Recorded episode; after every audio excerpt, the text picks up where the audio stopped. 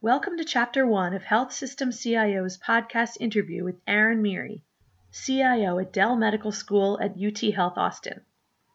In this segment, Meary talks about the partnerships among health systems and public entities that have enabled Austin to flatten the curve, how his team has leveraged technology to create an alternative to N95 masks, and why he believes culture is the biggest factor in fostering innovation. As much as 80% of patient information is unstructured and stored outside of an EMR. Hyland Healthcare helps complete the patient record by consolidating and connecting this unstructured content to core clinical systems. With a full suite of content services and enterprise imaging solutions, Hyland gives clinicians a single view of all documents and medical images associated with the patient via the EMR, enabling more informed health decisions and improving patient outcomes. Hyland Healthcare, See your whole patient. Visit hylandhealthcare.com to learn more. This has been probably, you know, I've been doing now health IT for quite some time, and this has probably been the most intense, interesting, fearful, frightful, and anxious but successful period I've ever seen in terms of healthcare IT and what technology can bring to the table in terms of enablement. And so it is something that I think all of us are going to look back and, and shake our heads. But I think for those of us who are going through this right now in our careers, we're going to come out the other mm. side, I think, with some fantastic new ideas that maybe we wouldn't have adopted initially because we were so comfortable to this is the way it's always been. And the other thing I, I, think is beautiful to watch is the startup industry and how many startups have been successful and have grown because of they're able to morph and pivot to help with the COVID response it's been really nice to watch as our industry grows up.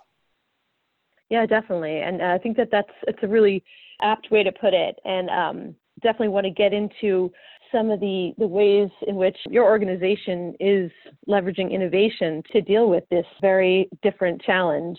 And one of the webinars you had done for us kind of recently was happening just when you had the uh, initiative with uh, Contour 3D. And I really wanted to talk a little bit more about that sounds like a really great example of something that came about with a very short turnaround and has made uh, an impact. Sure, happy to talk about it. Happy to talk about a number of projects we've had like that. Sure. So before that, as far as the COVID status like in your area, how are things looking right now? Yeah, so Austin's doing great as a city. And I say this as the students now return to campus. So, you know, knock on wood, you've always got to wonder about 18 year olds and their ability to self isolate and uh, mask and, and whatnot. But that's okay. So put that aside for a second.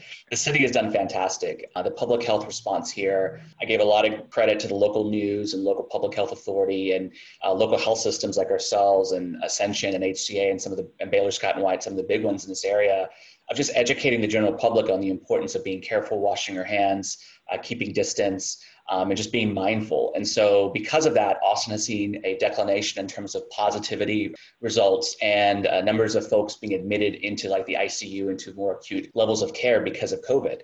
And so, all of that is a public effort, right? That there's no one person or one magic pill that you can take and all this gets better. It's it's a comprehensive uh, response in addition, there are some fantastic partnerships like DelMed, UT Health Austin, and Austin Public Health partner together for contact tracing. And so we've been contact tracing over the whole summer, large swaths of the population, and helping people understand, hey, you may have been exposed, please self-isolate, or you know, who are you next to because you're infected or you're positive. That's been very helpful. And so all of those efforts together have really helped Austin as a whole. And that's been really nice to watch.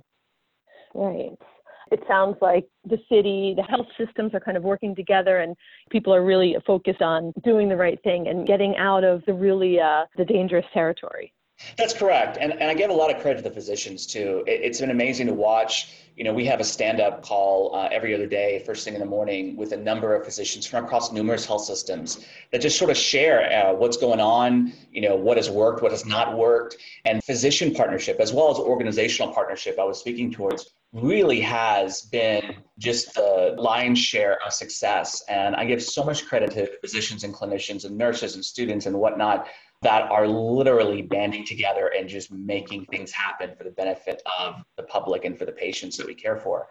And it's why we're in medicine, right? It's why we're in medicine, why we want to enable our physicians and clinicians to be successful and effective with technology and, and to watch them do their magic and do what truly is heroic work is just amazing. And, and I'm blessed to be part of it.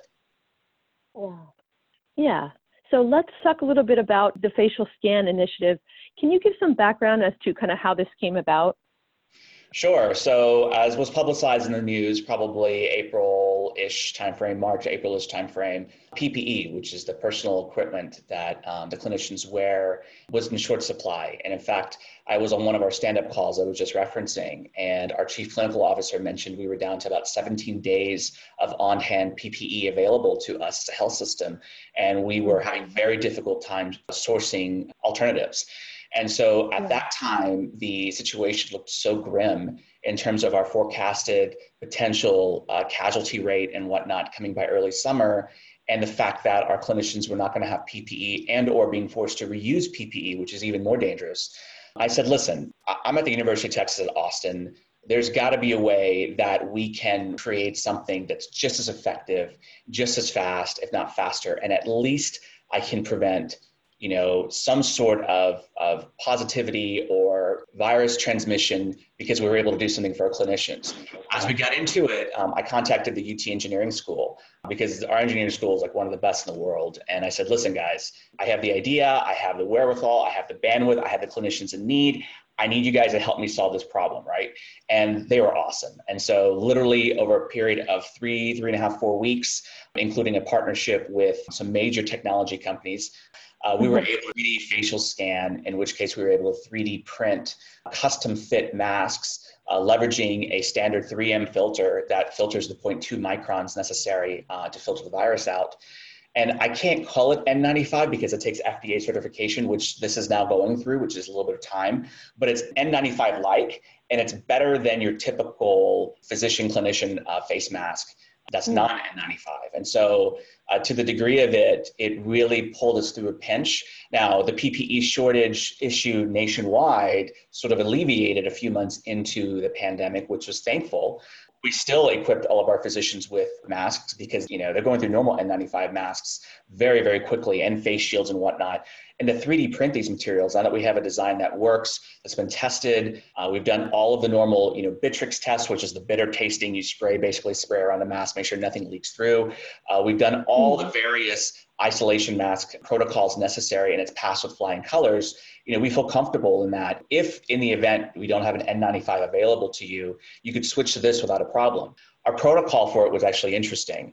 And so this came from some of the frontline clinicians, which I'm really proud that we enabled them from the very beginning, which is give them one 3D printed mask for non COVID, one 3D printed mm-hmm. mask for COVID, and then one hot spare. So at any given time on a shift, they have three masks they can sort of rotate through, and then they can toss these in a dishwasher when they get home, a washing machine when they get home, whatever that has high temperature, and it will kill the virus. And so even when you autoclave these masks, you know, 30 to 50 times in a row, which we did, sort of a stress test, no problem. And so the physicians really like that. And N95 masks, if you've ever worn one for quite some time, become really uncomfortable, particularly if you have interesting facial features, it really hurts you.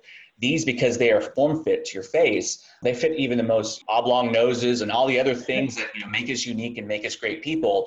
It helps because it's really made for you. Um, and even initialed with your name on the bottom of it. So it was a great initiative. It was a, it was a fun uh, thing to see UT come together. We're still working on it and still refining even better materials and quicker and whatnot.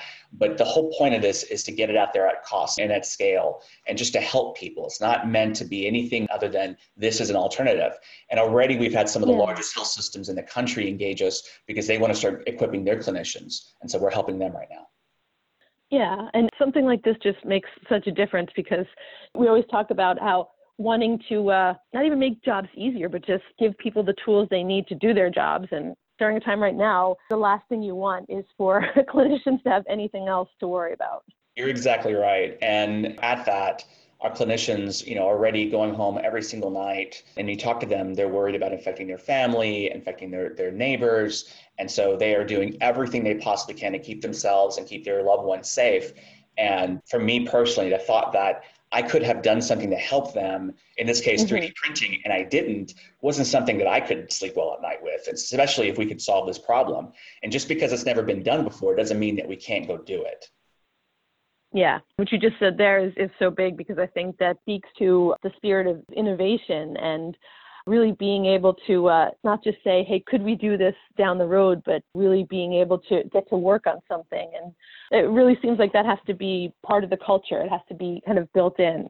It does. And one of the reasons why two years for me has flown by in a blink of an eye here at UT Austin is because they encourage you to be bold. You know, it's kind of why this is one of the top 10 public schools in the country and top 30 in the world is because of that, that mantra. You know, take those calculated bets, fail fast, figure out is this something viable and go blaze new trails. And so when you have that as an ethos as a as a especially as an academic health system everybody rallies around it. And it's okay to throw a hail mary football. You know it's not shunned yeah. on it's not frowned on. You know be smart and do the right things but take a hail mary especially when there's a situation like this where your back's pressed against the wall and so, what we've seen over and over again with COVID, when you read the success stories across the country, what we've been talking about at a federal level, at the HITAC, has been these success stories of people leveraging tech do amazing things, right? Amazing things. We have numerous stories like that coming out of UT Austin. I'm just proud to look at the team and say, I'm part of this. I'm blessed to be part of this.